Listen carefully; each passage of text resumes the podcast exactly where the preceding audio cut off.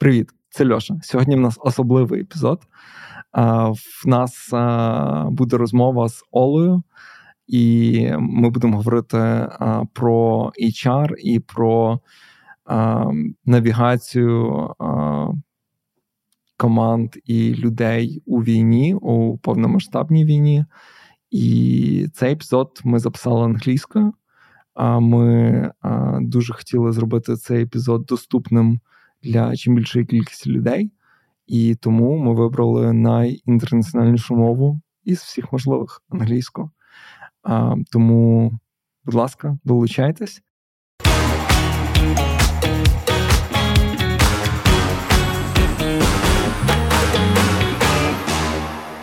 Hi, this is Alex and Yulia show. We are talking about IT and tech and self development, lifestyle, and basically whatever we want. My name is Alex. I'm solution consultant here at Vaimo, uh, and I'm podcaster and a nerd. I love it. And I'm Yulia. Uh, I'm head of people at Glovo. I'm also a podcaster, but not a nerd. And today uh, we have a um, very special episode. Uh, it's the first English episode for our um, listeners. Uh, you might be surprised to hear that. Um, but um, there's good reason for that. And the reason is that we are joined today by Ola, uh, who is HR for Vaimo, and Ola will tell us more about herself in a minute. Uh, but um, today we're going to be talking about um, managing people and teams during the war uh, which is ongoing um, for more than 600 days already. Um, not that long ago, we had this round date, let's say. And um, yeah, I, I think, and we thought that this topic is very international and very relevant to anybody. And what might be more international language than English? So we decided to record in English. So hopefully you enjoyed the show. And um, yeah, Ola, can you please tell us about yourself? Okay. Thank you, guys. First of all, thank you for inviting me. That's an honor, a pleasure, and big apologies for changing the language. Because of me, still don't speak Ukrainian, even though it's super close to my heart. So, my name is Ola. Um, I'm head of HR for Vaimo Center of Excellence, and I'm managing teams in Poland and Ukraine. Majority of people based in Ukraine. Um, and I'm here because I have joined Vaimo around six months ago and um, took on the responsibility and journey of supporting Vaimo people from the HR perspective. Yulia, so um, again, uh, we are recording um, in English, uh, so I think we might have broader audience that we usually have. So, um, can you tell us a little bit about yourself uh, for people who might be listening for the first time? Uh, sure. Uh, so, Julia here. Um, I'm specializing in people operations. I've been in the field uh, for 11 years. I really like the tech industry uh, where I've been around uh, throughout all this time. Uh, and uh, yeah, it happened so that uh, I worked as an HR throughout COVID uh, which was a big challenge. But afterwards, the full scale war started in Ukraine. And that's also been a huge challenge for HR people uh, here and there.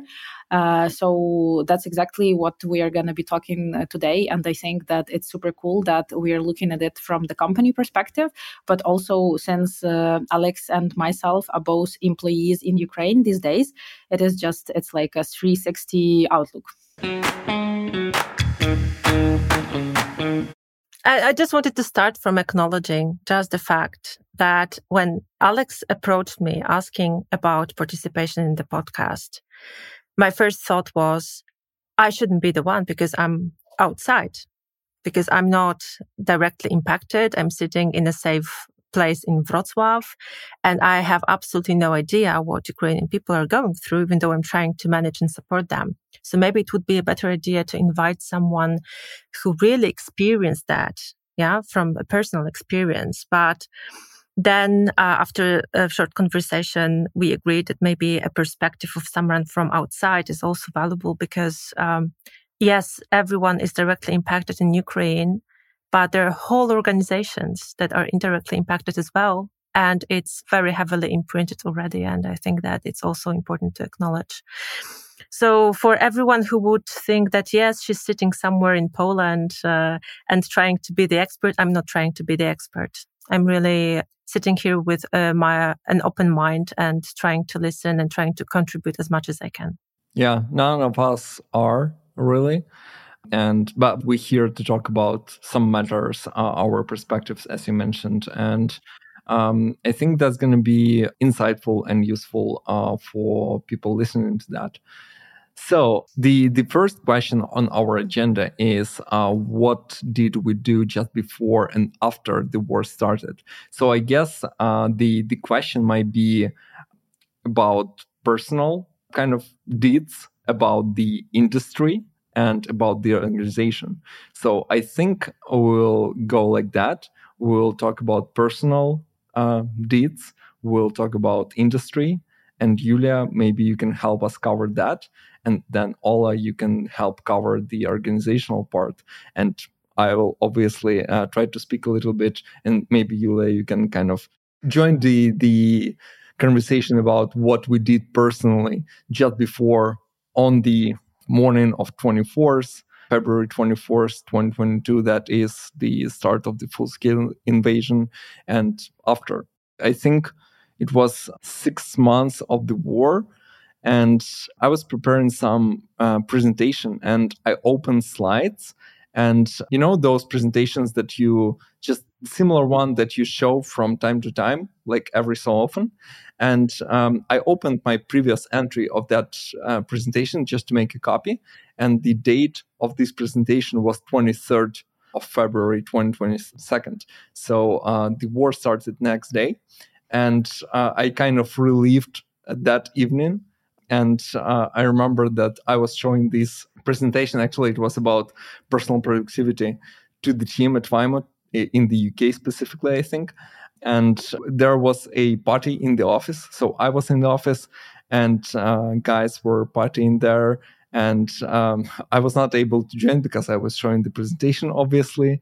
And um, when I finished the presentation, I just went home, and I didn't think at all that that could be my last normal evening in the office because uh, after that we basically uh, closed the office. We moved to another one.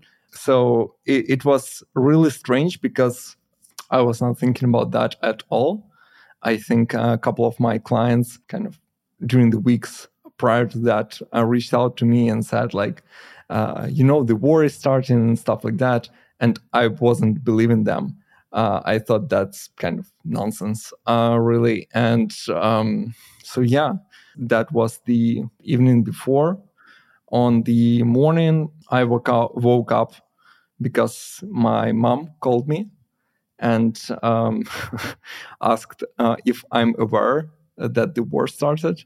I was not aware. I was sleeping. It was 7 a.m. The war started, I think, at 4:30, something like that. Uh, and me and my wife, uh, we went to the gro- grocery shop to to buy some water and food. I remember also we uh, on the way home, we were looking for um, coffee, for coffee shop to be open. We didn't realize that, yeah, coffee shops are not open, not opening today and in the weeks to come. Uh, but um, yeah, um, basically we didn't f- found one. Uh, we didn't find one, and uh, we went home and. Um, I actually was in Kiev for next approximately 24 hours uh, because it, it was, um, from my perspective, impossible to move outside of the city. All the uh, roads were jammed. And uh, next day, which is already 25th, I woke up. There were fights uh, around the city. Some buildings were already destroyed by rockets. And we decided with my wife that that's time to move uh, we gather our belongings and drove to the western part of Ukraine, actually to my parents' home, and stayed there until May.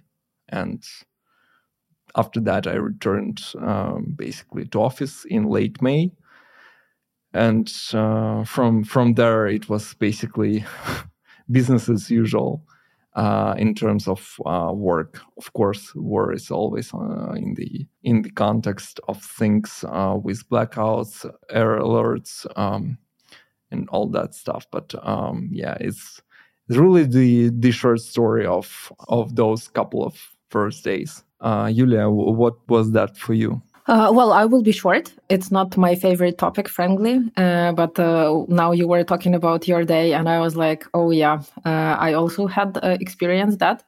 So, uh, like, I woke up on the 32nd floor of a building in the center of Kiev. And usually it takes me, now I know that it takes me exactly five minutes to go downstairs and, like, by the lift. Uh, so it was the longest five minutes of my life, frankly. Uh, and uh, I was not prepared. Uh, I didn't have the luggage packed as many Ukrainians did uh, because I was on the positive side that no huge thing will happen. but I was mistaken. Together with my partner, we just packed, I don't know, I had a pair of jeans and a pair of t shirts, and I thought that we are just leaving for a couple of days. but um, we just took the car and went to the countryside uh, in Kiev Oblast, in Kiev region. Uh, and uh, that's where we spent uh, two weeks almost. Uh, and uh, yeah, we were, the next village to ours was occupied. so that was quite a few weeks. but then we managed to also leave to the western part of Ukraine. and yeah, afterwards I spent two months in Netherlands with my family in general, uh, I just understand that work wise, as uh, at that moment, I was the vice president of people uh, at a tech startup in Ukraine. And uh, the very same day, I was working. So the moment I came to the countryside, I was in touch with the founders of the company, with the management team, and uh, like uh, as a leader, you, you like I didn't uh, take break uh, or anything, and I think it helped uh, me like keep mobilized a little bit and not think about uh, uh, the world that is breaking uh, in front of your eyes that's about like me personally uh, but uh, I can also share about uh, like how the industry looked a bit because there were quite some companies who got prepared for the situation. They started relocating people like earlier in February uh, last year, they offered uh, the relocation packages already. And that is the thing that uh, many companies thought about it, but uh, there are always budget uh, limits, right? Not every company can afford to relocate like uh, even one person, not to say anything about 100%. And it's quite an ethical question when you look at it, when you have time to look at it like that. But when the full scale war broke, a lot of companies were lost uh, because people expected that's the thing that as an hr I, I, mean at the same time i was an hr and an employee of the company and uh, i realized that many people were expecting that uh, businesses will handle things for them and some companies did. But other companies didn't because they didn't have resources they didn't have people they didn't have money and so on. They didn't have knowledge experience uh, whatever. Uh, so it's um, it's an ethical dilemma, I would say. Uh, so if you are listening to this and uh, you your company for some reason didn't take care of you, please don't blame those people because uh, at the same time, most of the leaders had uh, two roles. They were still the same employees, the same Ukrainians, fathers, daughters, sons, whatever, to take care of their families. Uh, but overall, it seems like uh, the industry, like a tech industry in Ukraine, adjusted the best and the fastest, of course, uh, for a number of reasons.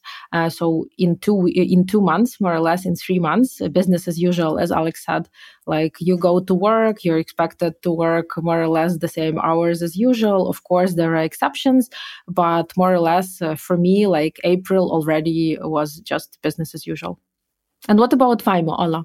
What did you guys do? Uh, Maybe I could also share my personal perspective because um, Wrocław, the city where I live, we have like Ukrainians are the biggest minority. We have Ukrainian neighbors. My kids go with Ukrainian kids to school. And, you know, it's just, we are living in the same community. And I was working in a different company at the time. Uh, we also employed a lot of Ukrainians, but already based in Poland. So the company um, didn't pay that much of attention to preparations. More we were observing what is to come and what is going on. But I personally observed the news and uh, I remember that we, when we were going to bed with my husband on the 23rd, we were like scrolling the news and we knew that something's going on, but no one knew when and so on. And the morning on the 24th, I remember walking my kids to school and I was passing my neighbor my neighbor Olha, who is um, who came to Wrocław like two years before, and I just looked into her eyes, and that was it. Yeah, she started crying. I stopped. I started, you know, patting her on the on the shoulder. What what can you say? What can you do in such situation? And we both were with our kids, who were just to go to school and you know start another day of lessons. And the first concern was we are so close, but at the same time so useless because there's not much that we can do except for being there and you know showing showing support and the second concern was how to talk about this with our kids and we also have in classes kids who come from Belarus, from Ukraine. Um, we have a lot of expats in Wrocław. Uh, it's a big mixture. So how to cope with that now? So that was our challenge, like on the private level. And as I said, I wasn't at Vaimo at the time. But of course, with such big and you know traumatic events, um, there's something that somehow corresponds to a collective memory of um, of an organization. I would say. So what I've been told and what I've learned also during my recruitment process afterwards when I was joining the team is that there has been quite some of preparations done beforehand. But the way they were done very much correspond with what you have said uh, about your approach towards, you know, more positive, uh, didn't thinking that it will come to the worst and so on and so on. And there were actually two like, um, attempts to start preparations. The first one was already around August, September, and it was driven by the executive team that wanted to nudge our Ukrainian teams to start some, you know, preparations. And that wasn't concentrating that much on con- business continuity, rather on how do we support and, you know, secure our people. It's unbelievable. We're living in, you know, in the world of peace. We have no idea how to operate during the, any kind of a conflict in Europe because we haven't experienced that, at least not our generation. So there was this first nudge, but that was somehow ignored. We said, no, no, you know, we were trying to keep everyone a little bit calmed down. Uh, we thought that it's still not the time and so on and so on. Then the second round came from our clients. And that again, and this is something that actually made me accept the offer to join the Vaimo because if somebody has such clients, it means that it's a good place the clients were also um, starting asking, it was around November, what do we do? And they were asking, not what do we do with our projects? What do we do to make sure that we have all our work done on time? They were asking, what do you do with this particular person? Because he's part of our team and he's now in Ukraine. If the war breaks out, how do you make sure that he's safe or she's safe? That um, we are in touch with them? How can we support and so on? So those were the two nudges. But just like you said, Alex, um, the response from Ukraine team was, "Hey, just you know, relax. We're going to be okay. Um, we are very positive that nothing bad will happen. Let's wait and see how things evolve." But closer to, and uh, we realized that maybe it's high time to make at least a strategic decision. What do we do? Do we follow the standard that the companies did, like, you know, renting places for people to relocate, renting buses, formulating this high level, very strict response, risk response um, uh, actions? Or do we do, go another way? And we actually chose a slightly different approach because we focused on how to secure people and how to make sure that they feel safe and that we provide them all the potential solutions, advice and information so that they could organize the mo- in the most effective way around their families, cities, um, teams, and so on. So there's actually, I don't know, Alex, if you remember that document, but there's been a document cruising around um, with very detailed information on where to cross the border, what to take in your emergency kit, who is your emergency contact, um, what if you want to leave the country or you want to stay in the country scenarios, what happens if you're in a blackout, and so on and so on. So we thought about very practical solutions and we wanted to make sure that people, when they are stressed, when they are in fear, when they're taking care of their families, they just simply need to open a, a kind of a, a guide okay, what do I do now? What do I do next? Yeah. That's on the level of the employee. But of course, there are more harder topics that companies need to be prepared for, like what do we do if uh, some of our employees get enlisted? What do we do if the worst thing happened and we have something that in HR world, I hate this ter- term, but this is how it's called. W- what does happen when we have exit by death? What do we do then? What are the steps and how to cope and, and support the ones who stay? So yeah, a lot of preparations, a kind that I think that worked in the end. I mean, now it's easy to reflect, look at what happened and say that, yeah, it was effective.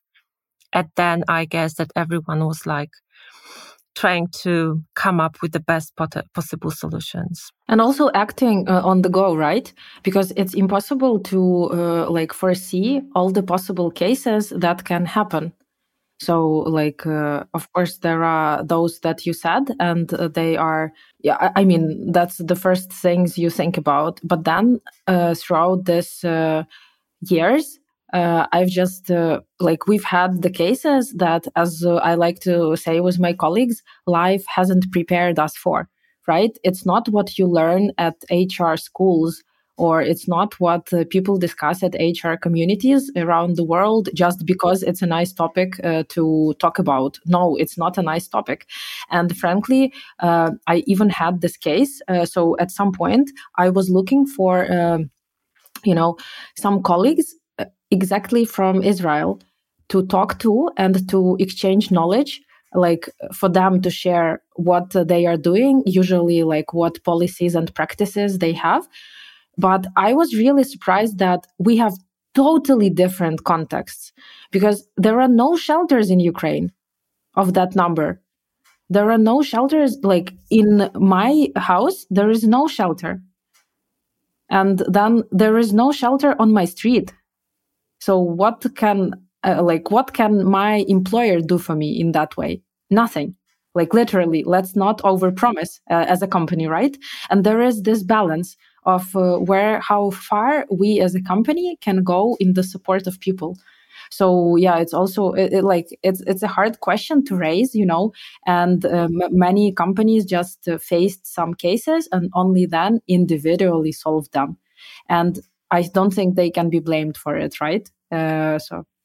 Exactly. And also think about all the pressure and burden on the shoulders of the managers and leaders in, of those organizations. I mean, they are in it. In majority of cases, they are located. They were located in Ukraine. They they were experiencing this same thing, feeling responsibility for their own families and then for the companies. Yuri, our head of Ukraine at the time, he joined the company like very, very close to, to the war outbreak. And I was talking to him today, preparing for this call, just to get a bit of more of an insight from his side. And I asked him, "What do you remember? When did your day start on the on the twenty fourth?" And he said, "5 a.m. I woke up. 5:30 I was in the office." Because I expected that people would come and gather in the office, and this is how I could personally support them. And he felt that pressure from day one. In the end, not much, not many people came over, but he did manage to have a call with the executive team. And from what I've been told from by others, he was super professional and calm and apologizing that he now needs to, you know, step out of the meeting and go and take care of his family and you know that's the kind of a i think it's a protective system that kicks in in our heads to focus wherever you have impact but i think that what Vaimo did well and unfortunately i wasn't here to observe that uh, from from from the first hand but maybe it's also easier for me now to uh, a bit evaluate. I think what they did well is that they really acknowledged where is the red line of the influence and yeah so they didn't as you said over promise but really focused on the actual things. And the first two things that they um, focused that we focused as Vaimo uh, were the hygiene factors. The first one was safety. So we were providing information and encouraging people to before the invasion started to relocate closer to the western border so that anyone who could could evacuate pretty quickly uh, to inform them about possibilities to already search and prepare for potential legal support for instance we didn't know what would happen um, we didn't know if um, people who would like to cross the border would need to be vaccinated. We need to remember that it was still the COVID times. We were still we were still in the in the pandemic times. So there were like recommendations: go and vaccine yourself. Check your passports. Check if you have all the documentation in one place. Those you know basic stuff that you don't think about every single day. That was the first thing. And the second hygiene factor next to the safety was the money. I mean, how would people know that the, the banks in Ukraine would still be operating the following day? Ah, we didn't. Yeah. It's a leap of faith. Exactly. So, so what we did, we rushed in and we, we paid out the salaries immediately and instructed people to get cash, whoever could. And then we were thinking, okay, how can we build this at least feeling of um, kind of insurance for them uh, so that they don't have to worry about this thing. So by a joint effort of finance team, we also offered for some time that we will not be paying the salaries out to you directly, but they will be kept on the company account, and then we will be paying you out on your demand because we wouldn't know what uh, what what would happen, and that really helped building this, you know, this basic hygiene um, security feeling, and then we could move on to to the next steps. I think the payroll, um, those exercises were really smart. And uh, yeah, that's, um, I've heard a lot of different variations of uh, mm, like support around payroll like holding the salary if you want if you're afraid to save it on your personal account or uh, on like um, maybe some people needed uh, an advance in advance the like more money for some reasons and then the company made that extra mile for them. Uh, so yeah that, that's a good one. And also like uh, some companies started paying out for the international accounts like wise or revolut and so on. So flexibility in that uh, sense i think uh, really played out well. Again for those who could afford it uh, that that is a great uh, practice. But I was just, you know, we we are like talking about uh, let's say more than a year ago now, right? And it's more like a reflection on how it was. But uh, I would like to uh, like start the, this discussion and sharing of what do we do now because you know winter is coming and it's not just a fun line for Ukrainians uh, anymore. Uh, I am like I am personally super afraid of this cold season because last one was very hard. And uh, like uh, we know what to expect more or less. And of course it's better because you you know more or less how it can be. Uh, but on the other side it's not going to be pleasant. Uh, so we can just like share how we are preparing as companies or on a personal level right and uh, uh, Alex, how about uh, you start with your personal preparations, for example? But please share what Vaimo is doing for you. It's interesting to hear. I think um, maybe Ola will share more about what Vaimo is doing. Um, I will share my perspective. So I'm still um, quite an optimist, and I would say actually not an optimist, but minimalist, actually.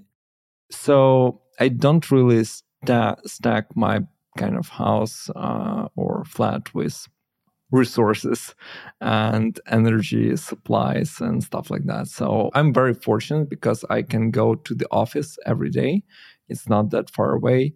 It's 30 minutes walking. Walking. It's like 10 minutes drive. So for me, uh, I really we, we made sure la- last winter that we have all the kind of supplies in the office, uh, including heat, electricity, energy sources, Starlink, so all of that. And basically, also we have um, quite a big office in Ukraine. So I understand that in Kiev, I mean, uh, not in Ukraine. I think we have. Uh, actually, I'm not sure. Do we have? I think in Kiev it's the only office in Ukraine, right? So yeah. So we have. Uh, even though we uh, changed the office uh, after the invasion, our current office is um, pretty big and uh, it has uh, all the all the needed accommodations basically uh, to do quality work and um, yeah that's my basic plan as you both can see right now and our listeners can't but i'm recording from my home studio but um, that's kind of that's not a disaster plan. The disaster plan is to go to the office and work from there. And i don't really have all of that in my in my flat. So that's that's about me. Julia wh- what about you uh, yeah, uh, similar, uh, similar. I really, uh, I, I, like. I know that my company has uh, this amazing office uh, space with everything prepared for good work, continuous work, and when it comes to like business i know that i can be uh, efficient there and i have a space uh, like to stay to wash if needed uh, to sleep if needed and so on uh, but uh, for my apartment uh, i will just have the power banks I am dealing with my internet provider now to check for how long they can give me access to internet without electricity.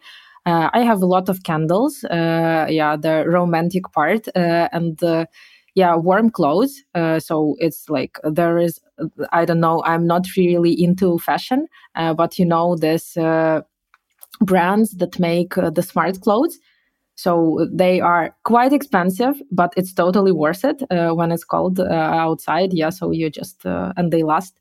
So the clothes also and no i think that's it for home uh, and of course uh, like positive attitude uh, because we definitely know that without one you're gonna get frozen asap i do believe that like your mindset has to do a lot with how you live through the hardest times. Ola, tell us about uh, how, uh, like, uh, what are you now doing winter-wise at Vaimo for the Ukrainian team? What are the plans? yeah, what's cooking? Uh, okay, so I'm really happy that Alex brought up the office because this is exactly why we reinstalled the office in Kiev, thinking about the cold seasons to come. And we have equipped it with all the equipment to ensure like in, independence as much as we can, of course, with the power generators, with the Starlink and stuff. And it's also close to two shelters just in case. Um, so it, it, it, makes us feel, um, a bit a bit comforted that if if people are in the office, if anything happens, then we are uh, in a position to, to to simply secure that but also we continue our program of um, assisting in getting additional uh, power generators or other equipment to cover the energy uh, blackouts during the winter. We had a program that we initiated last year. It was around 500 euro per person for purchasing of this equipment. We're continuing it. Um, last year we had a shelter, a kind of um, secure place rented in Ternopil, where we uh, made it open for people who had who would experience power outages and who would like to move uh, more towards the western part of Ukraine. Luckily, and uh, not too many people use that, which is a good news, even though we know we invested in it. So we will probably be listening very carefully to people, observing the situation. And if it's necessary, we will open it up again. We are in very good relationships with them. So it's easy to just simply reopen if a need comes. And I don't believe there is more that we can do. Uh, we are there for the people. We are listening. Um, we do kind of prepare ourselves and expect that there might be more temporary relocations, especially of our female employees um, who can to Poland. So we are ready um, to support with that, and and you know we we um, we are aware that more requests can come. But this is something that we did from the very very beginning. We as Alex said, uh, from day one, we made a strategic decision. We are still continuing employment in Ukraine. We will support our employees and we will do whatever we can. If uh, for some reason somebody needs temporary relocation, we will support those requests. And this is what we, what we do. Yeah. I totally agree that if, uh, any business continues hiring in Ukraine, that's already uh, a really big help because the market situation is really tough right now, even in tech that's been always quite stable, right? So the, we have the situation where there are so many more candidates than the roles available. So every new opening is kind of super good that the company can potentially like um, check candidates in Ukraine. So kudos to Vaimo for that because like uh, since I'm I have this uh, like personal connection uh, to Vaimo via Alex, uh, I just like I know that you've been hiring all the time and uh, like that's that's super cool. And uh, other thing like um, I would say it's not something tangible, but there is also this intangible support and understanding.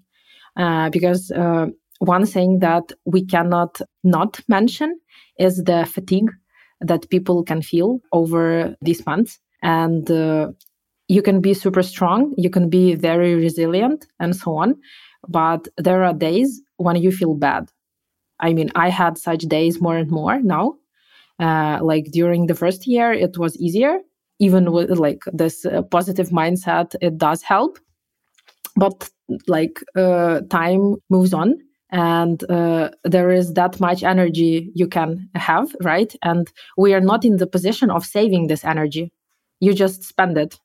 Uh, so a little bit of understanding is really important and super important. I'm not talking about pity right?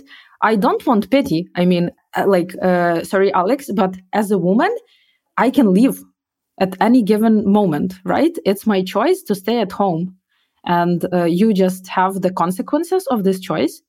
Uh, but uh, then like uh, the pity is not what i'm looking for in my colleagues but the understanding. So one case uh, like this week uh, there was an air alarm in ukraine and i was in office.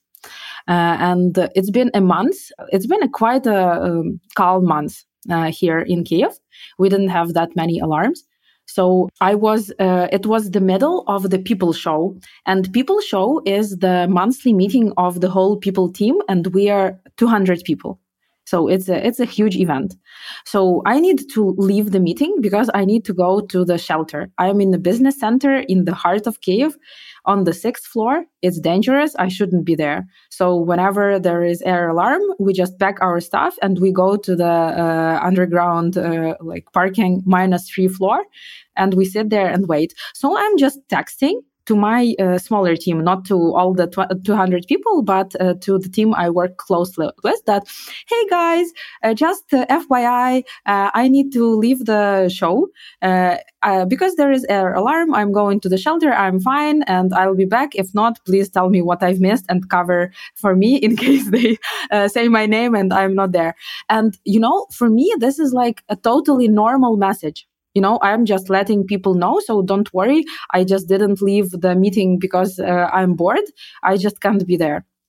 And this was the first time in this company that I did it because I'm also uh, like I'm a newcomer uh, at Glovo, uh, so it, it, happened for the first time within the team, and it was just a storm of messages, you know, like take care, we are so worried, like don't worry about the people show so on. So uh, it felt nice, you know, but it could have been differently, and uh, this thing you cannot fake.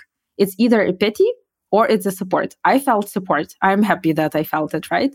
Uh, so for those of you listening to us, uh, like outside of Ukraine, uh, just uh, think about this. Uh, uh, moral support that you can give to your colleagues, just being there, just covering up for them, but not doing their work, but just, you know, letting them know that it's going to be fine and so on. Yeah, that's just on the people side. Yeah, uh, I would like to jump in over here and give a bit of a perspective of someone who's outside. You know, very often this um, shower of uh, support messages, something that may be taken as a pity, is actually a reaction towards the person who is outside fr- frustration and anxiety that they cannot do anything. Yeah.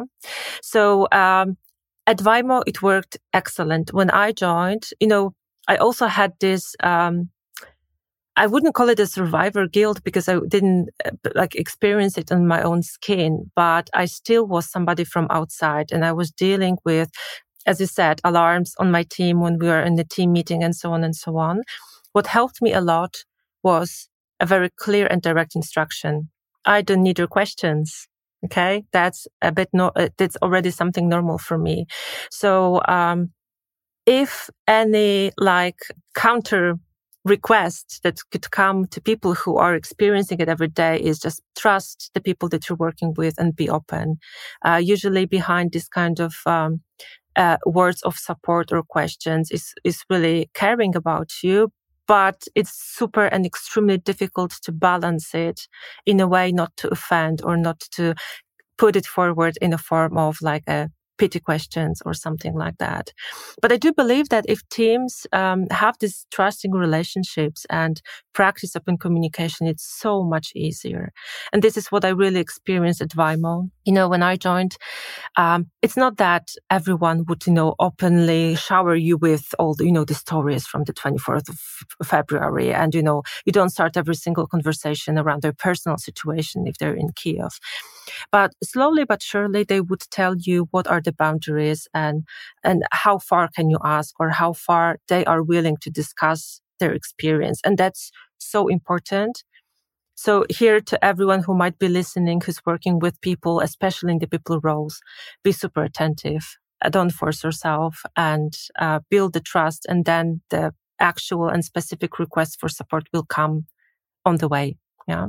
From, from, from the people. Yeah. You know, sometimes, um, I shouldn't say you, I want to pretend, not pretend, but I really don't want to let war in my work life and to be honest, sometimes in my personal life as well.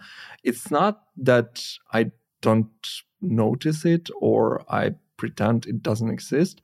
I just, you know, like if you have, uh, let's take relationships, because I'm looking at show notes and all you put the uh, analogy from from relationships, and I think that that's beautiful analogy, and I think a good example is when you have some conflict with your partner, right? It happens. And sometimes you just go to work and you don't want to let that in. It doesn't mean it doesn't happen. It doesn't mean you don't want to think about that. You just don't want to think about that right now. And sometimes it is what I personally feel uh, about the war and about uh, kind of uh, yeah situation, like people like to say. And I totally appreciate uh, that it might be hard to find words and actually it is hard to find words from when i'm talking about that as well. And you might heard uh, when i was uh, telling the story in the beginning my voice uh, was breaking a little bit and i don't really want that in the work context. So sometimes um, julia as you mentioned about support sometimes support is empathy and the empathy of knowing that not every conversation have to be about that. Exactly. But I would like to return to the intangible kind of support, Julia, that you mentioned. Uh, and especially because we come from the same like Slavic root, Poles and, and Ukrainians, even though there, we are in very ways different, there are some things that we have together. One of them is that we don't go out and ask for psychological support. And I don't know if that's your um, experience as well, Julia, with Teams. Uh, cheers to that. Cheers to that. Yay. that's not a very um, good quality of ours. Um, but the fact is that what we're struggling with is that there's a lot of pressure, a lot of frustration, fatigue. Um, we have been observing, which was counterintuitive quite a rise of um, effectiveness in the first months after the war outbreak because everyone, you know, wanted to get distracted. Everyone threw themselves into the work and delivering. Everyone wanted to prove that I can, I'm still capable of working, that I'm valuable. And also maybe tried to cope with the fear that they saw in the eyes of people who are outside of Ukraine and the rest of the teams, because that's also, I guess, what, what, what you might have observed in the first days. Now they're tired because, as you said, I mean, you cannot pour out of a glass that is empty, and we are not self-regenerating um, equipment. Um, we do have at Vaimo, uh, we are cooperating with two psychologists who are offering webinars, which have quite uh, a number of attendees from, from, from our side. We also offer direct support in form of individual sessions. That one is not that popular, but I know where it comes from.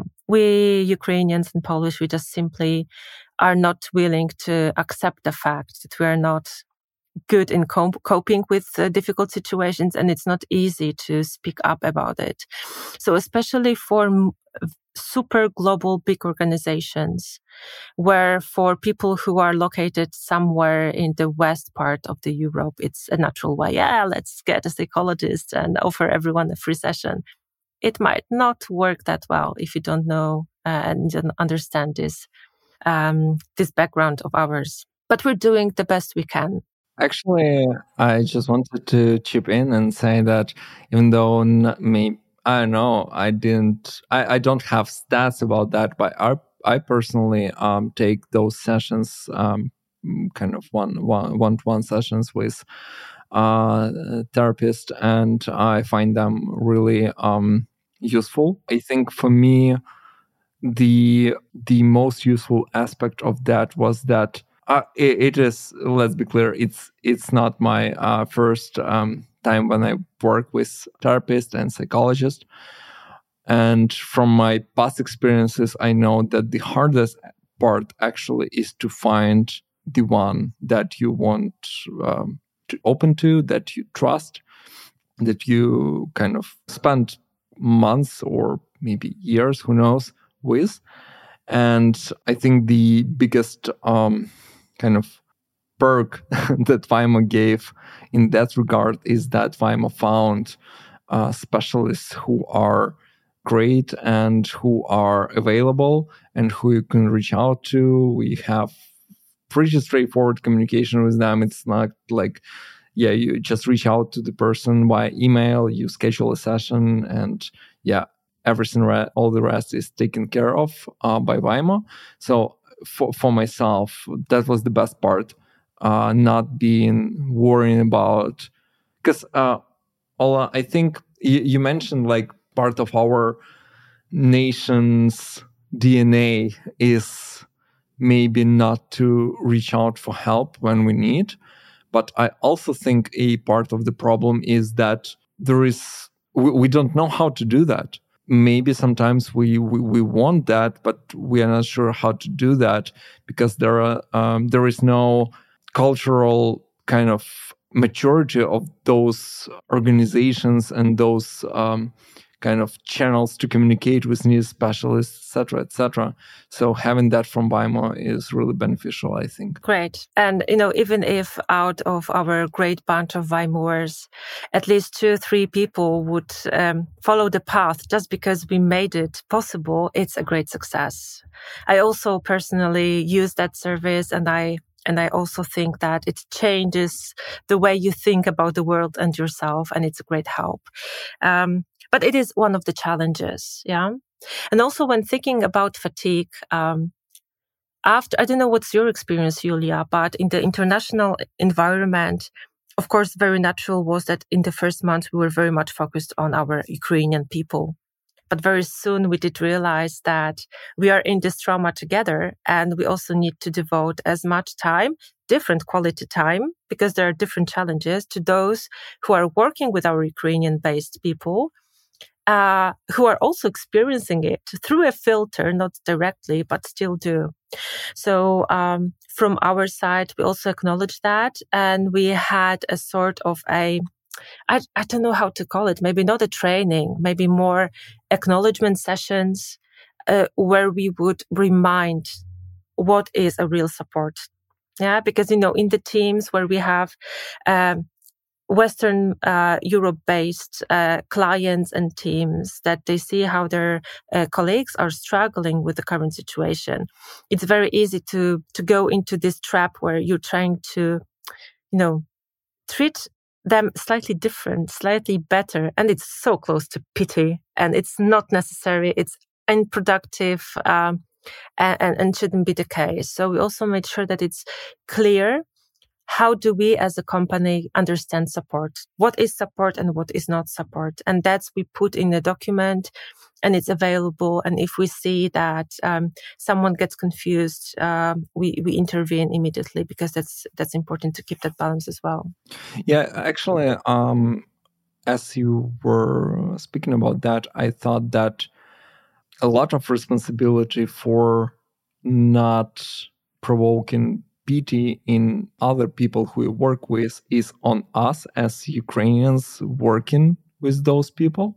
Because I think one part of of the equation is that you, as a person, you should know what empathy is, and that is different for everybody. And you should kind of read the room and understand stuff, basically. but also, as a person who is struggling you should understand that you are a potential target for a pity. And if you don't want that, and hopefully you don't, if you are a grown person, um, you, you should kind of, yeah, you, you shouldn't be working when you are sleep deprived, for example. Take a day off, take a nap, and return to work and be as productive as it is reasonably possible, but be kind of self aware and um, don't provoke pity that is unnecessary. Um, so I, I, think that's two part equation. As in every relationships, uh, there is kind of responsibility on both sides. And to my kind of colleagues uh, in Ukraine and to every person who is trying to work, I would say if you do, not try to be a hero in work context, uh, it it might not necessarily be needed take a rest, uh, and be sure that you are productive when you can. And if you cannot, just acknowledge that. I think uh, it's a nice, uh, like Alex, what you said, it's a nice thing to wrap up uh, what we've been talking about. Uh, and uh, for me, like, I will just finalize with what I started that it's like, it's tricky to be a stakeholder who helps others and at the same time to be the person who at some point also will need help and support. Yeah like empathy is uh, the thing that you can develop and you can work on. And uh, no matter whether you are a people person as in hr or a leader uh, or you are just an individual contributor uh, and uh, i mean the hardest times always teach us something and on this, uh, you know, humane side, uh, we definitely always have a place to grow, right? No matter how empathetic uh, you are, how your IQ is high, uh, EQ, uh, I mean, uh, there is always there is no limit to perfection, and like these hard situations in our life, they just give us the possibility to grow a little bit and uh, to learn something new. So uh, let's look at that this way also how we talk, how we communicate, and how uh, what we say influences other people in the room. Uh, yeah, that would be my takeaway. Uh, what about you guys? Amen.